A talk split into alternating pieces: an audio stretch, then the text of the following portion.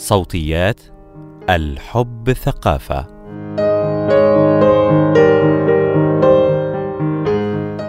إن كانت علاقتك جدية أم لا؟ من الضروري مناقشة تفاصيل ممارسة الحب والخطوط الحمراء عندكما. وخاصة فيما يتعلق بتفاصيل الزمان والمكان. وإلى أي حد تريدان أن تتعمقا في الممارسة؟ المصارحه الجنسية. من الجيد أن تتفقا حول هذه التفاصيل معا وتتبعان قناعتكما وما يريحكما على حد سواء. طبعا هناك عدة معتقدات شائعة حول الغرام والجنس والجنسانية. من ذلك مثلا ما يقوله الناس أن ما يريده الرجل من المرأة هو الجنس فقط أو أن الرجال يرغبون بممارسة الجنس طيلة الوقت أو أنهم مثلا لا يتزوجون المرأة التي تعبر عن حبها لهم. هناك اختلافات من حالة لأخرى أيضا يختلف الناس في مشاعرهم ورغباتهم الجنسية. هناك أزواج يكتفون بالجنس مرة في الأسبوع وهناك من يرغبه أو ترغبه مرتين في اليوم. ولا يوجد خطأ أو صواب هنا. وإنما هي تتعلق بمسألة التكيف وما يناسب الطرفين ومدى استعدادهما لإيجاد حلول تناسبهما وتريحهما وتمتعهما بشكل متبادل. ولا تنسى كلمة لا تعني لا والسكوت ليس دوما علامة الرضا. الاتفاق حول المسائل الجنسية. حتى إن كنت متزوجا أو متزوجة لست مجبرا على أن توافق أو توافقي على ممارسة الجنس مع الطرف الآخر كلما رغب بذلك. في نهاية الأمر هذا جسدك أنت ولك كل الحق كي تقرر أو تقرري ما الذي ترغب أو ترغبين بممارسته.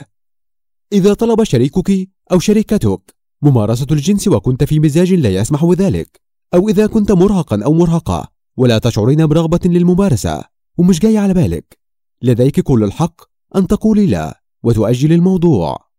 إذا كنت راغبا أو راغبة بممارسة الجنس مع شريكتك أو شريكك يمكنك محاولة استمالة الطرف الآخر حتى يصبحوا أيضا في المزاج الملائم للممارسة من خلال إيجاد الطرق المناسبة لاستثارتهم. يمكنك مثلا كتابة رسائل نصية على الموبايل وإرسالها خلال النهار أو القيام بلفتات رومانسية أو قول أمور تحب أن تجربها مع الطرف الآخر. هذا سيجعلكما تشعران باستثارة متبادلة. يمكن مواصلة المداعبة والغزل في المنزل. بتعرفي إنك حلوة جدا؟ متشوق أعبر لك عن مشاعري وأمارس معك الحب الليلة.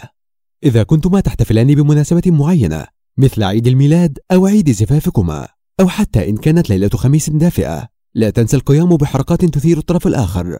إن كانت تحب الظهور يمكنك جلبها لها وإشعارها بأنك تقدر شريكتك وتلاحظ تفاصيلها وأنها مرغوبة أو أن تكتب لها كلمات غزل.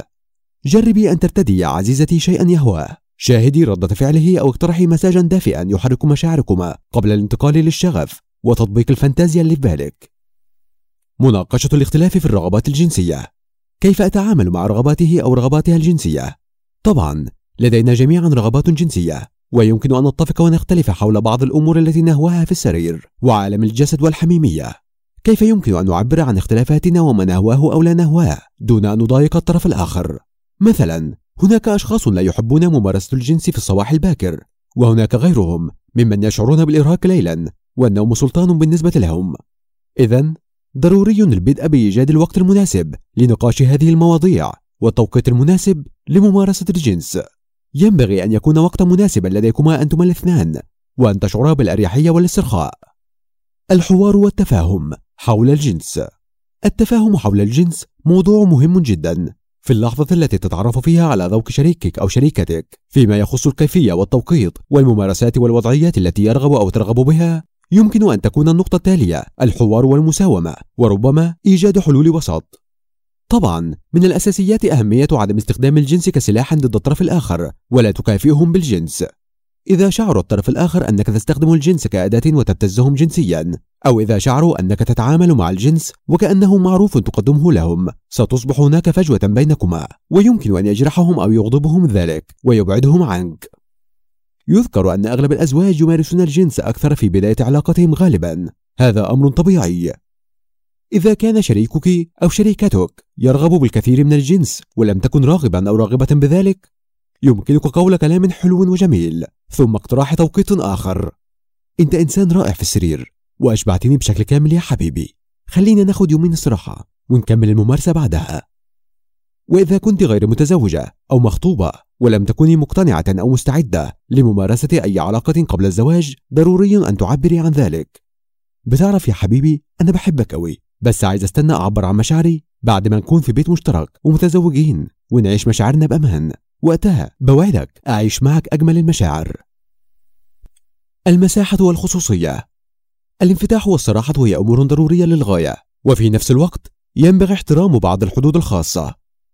إذا كانت هذه تجربتك الأولى في ممارسة الجنس يمكنك أن تكون صريحا معهم.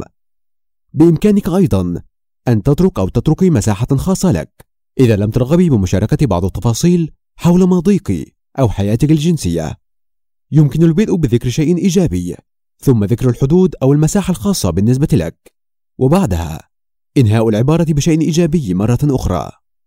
مثلا أنا مبسوطة جدا معاك عمري ما بفكر أكون مع شخص غيرك. وما بحبش أي شخص يتدخل بعلاقتنا. بدي إياك ليا تماما لأنك محتويني وفهمني. طبعا أثناء الممارسة.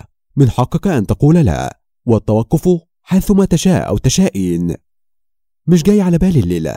إيه رأيك نستنى لبكرة؟ وبوعدك نعمل أشياء هايلة. لا تجبر الطرف الآخر على ممارسة شيء حين لا يكونون مستعدين لذلك. خذ وقتك في كل خطوة من علاقتك. وضروري احترام مشاعر الطرف الآخر والإصغاء إلى رغباتهم.